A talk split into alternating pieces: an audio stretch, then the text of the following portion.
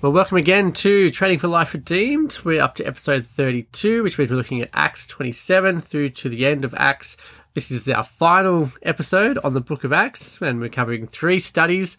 Uh, if you want your study notes, please make sure you head over to trainingforliferedeemed.com slash 32. Make sure you get your study notes to go deeper into this episode and to look into the book of Acts as a whole.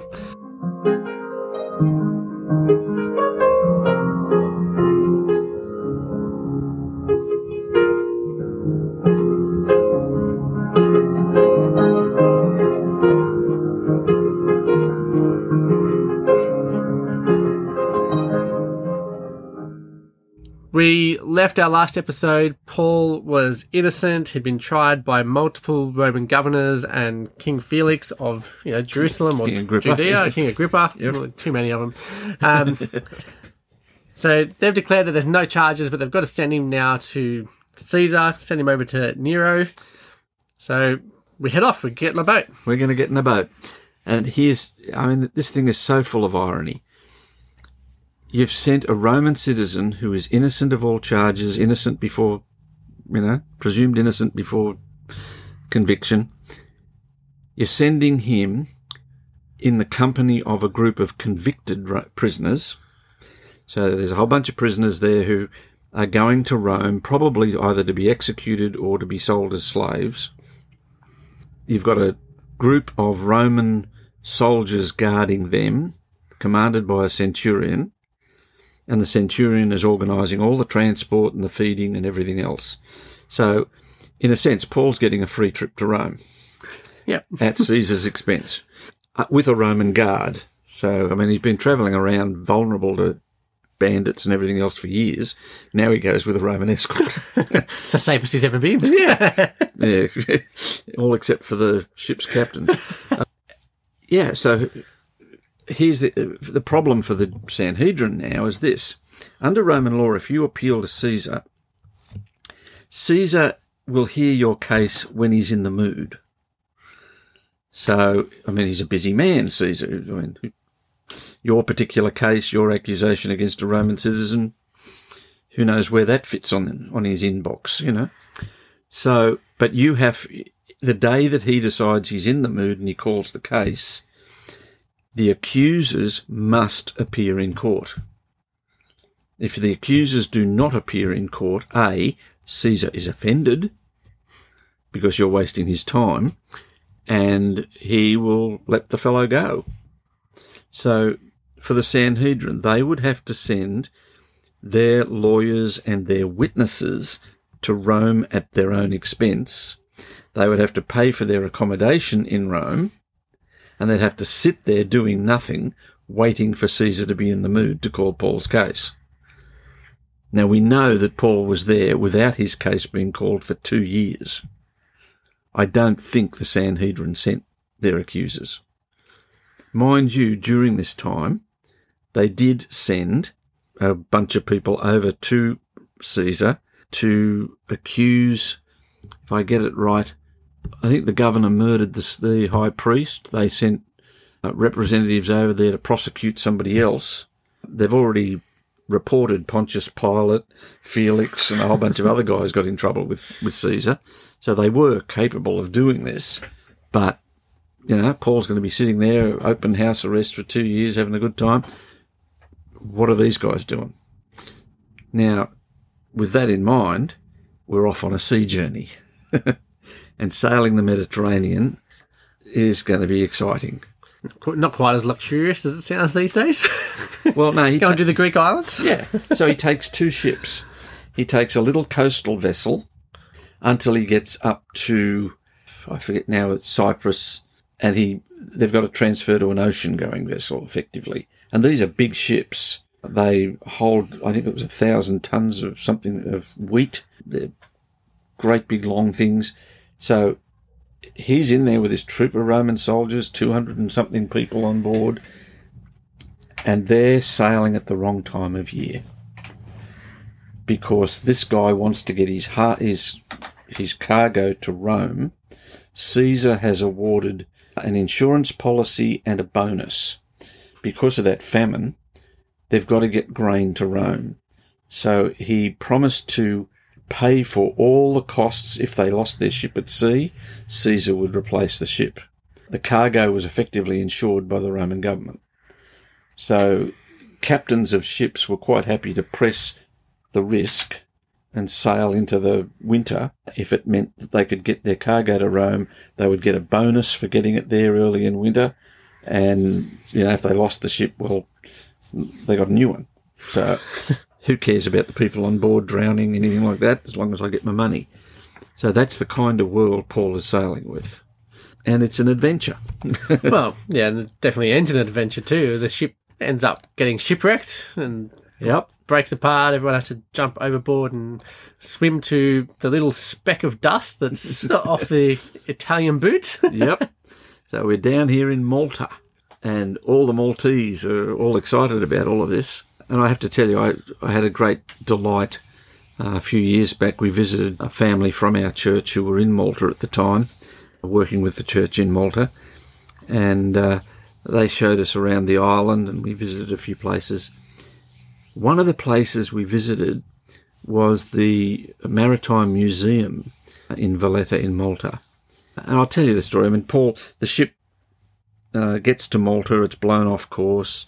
The sailors want to jump ship, uh, or the sorry, the soldiers want to jump ship and leave the prisoners to drown.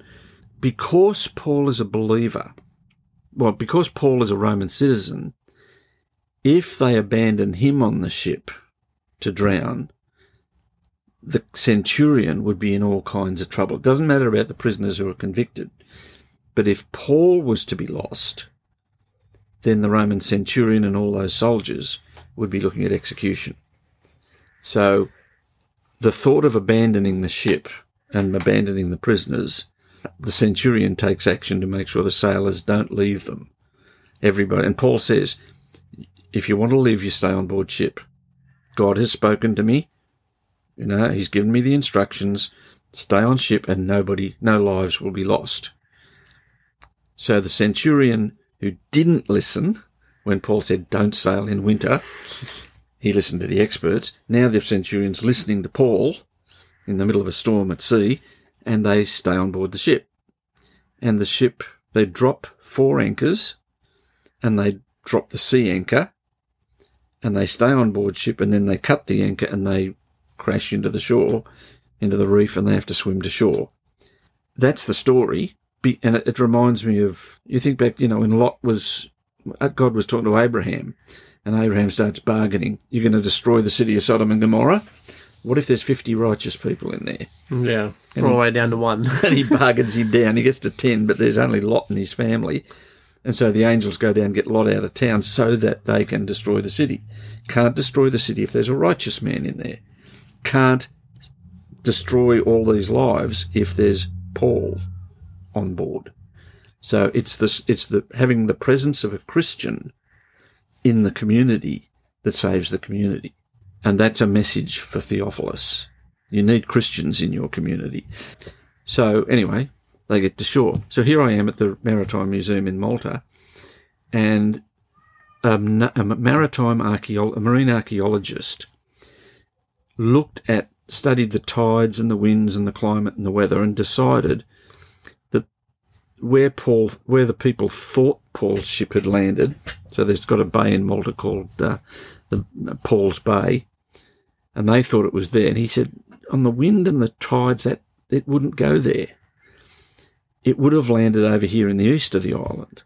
So he goes over there with his little diving team, and they find four anchors and a big sea anchor on a sandbar exactly as the Bible describes it. That's cool. And they're dated first century and it comes off the same model ship that's des- described. and here are these anchors in the Maritime Museum in Valletta. Now, I don't know if they're off Paul's boat, but they're off another boat that sank in the same place in the same century and the same model boat. and you go, this, yeah, this is all. So if you get to Malta, go visit St Thomas Bay. Um, go snorkeling, see if you can find some more stuff.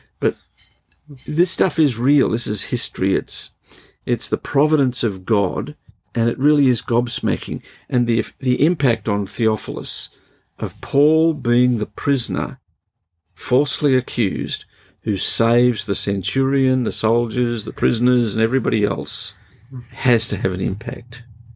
Uh, this is good news. Yeah, so he spends a bit of time in Malta, survives a snake bite, and talks to a few people about Jesus before he heads back off to Rome. It's it's interesting actually in Acts.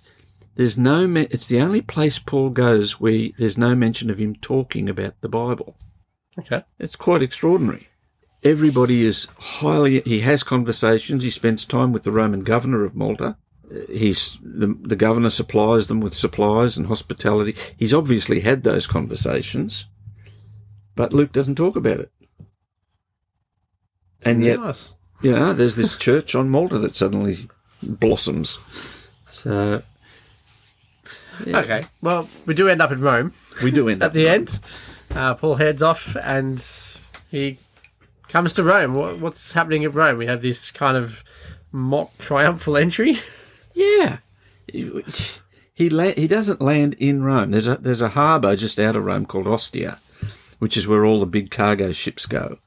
But these guys drop him off uh, about hundred k south of Rome, uh, around Naples area, and he walks to Rome. And as he's walking to Rome, Christians are coming out of their houses, offering hospitality and food and keeping him company as he walks. And you, you just imagine here's this Roman centurion and his soldiers and all the prisoners, and the Christians are coming out bringing them lunch and, you know, escorting them along and come and stay at my house overnight. And if you were that centurion, you've got this celebrity, and all of these Italian Christians are just thrilled to hear. So the boat drops him off south, goes up to Ostia. People, when they get off the boat at Ostia to unload the cargo, tell the Christian, the word gets from Ostia to the city, to the Christians in the city. Paul has arrived. He's down south. He's in, down near Naples somewhere. And they all go, oh, let's go down and get him. And, you know, they're on a three day hike down south and meet up with Paul and some of them meet him here and some of them meet him there. And it- it's this exciting time. You made it. You made it. You made it. You've been promising to come for years. God brought you to Rome. Uh, oh, I'm under I'm under arrest actually, and these guys are going to stay with me. That's all right. That's all right. Where you staying? Let's get a house. and so here he is, chained to a Roman soldier, and all day he's running Bible classes in the house, and the first people he invites is the Jewish community. And this is a, this is a funny scene. You're gonna love this.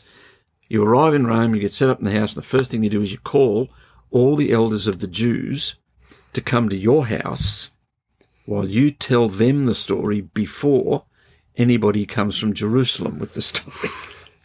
Because they're not going to be setting off for sale during winter, is that? Well, that yeah. So they're not. Their ship would be setting sail about the time Paul got there.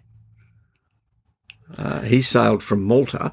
These they're going to sail from Jerusalem. So he's going to preempt this. Sounds like what the naughty kids do. They they get in trouble and they go to the bathroom and call their parents on their phone before before the teacher gets a chance to be off class and call, That's call that's the parents. one. So there he is. He's explaining it to the Jews. They now get into their discussion of the is Jesus the Messiah. They go away, and he just opens the doors and back to business as usual. And two years later, that's where we leave him. So what we find in the rest of the Bible is that he got released. I think to Timothy, Paul talks about his first hearing, and it seems to me that he's obviously seen Caesar back in AD 60 to 62, and he's been released. We know that he went on other trips after that, and then somewhere around 64, 65, he gets rearrested, and I think somewhere 67, 68 gets beheaded when Nero goes mad.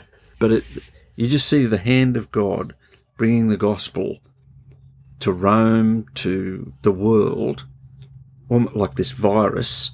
And then Paul comes along like this Bible teacher to try and strengthen and organise and help everybody make it work to the next step. Well, that brings us to the end of our series on Acts. If you have enjoyed the series, um, like we sure hope you have, we hope that you would leave us a review. It would be lovely to hear from you. If you would like to grab your study notes, as mentioned at the beginning, please head over to trainingforliferedeemed.com slash 32. You can grab the study notes for this episode and for all the other episodes on Acts as well. They're all there available for you to grab. Please do make sure you subscribe and come back and join us as we start to dive into the books of Timothy over the next few weeks. And yeah, we look forward to having you join us then.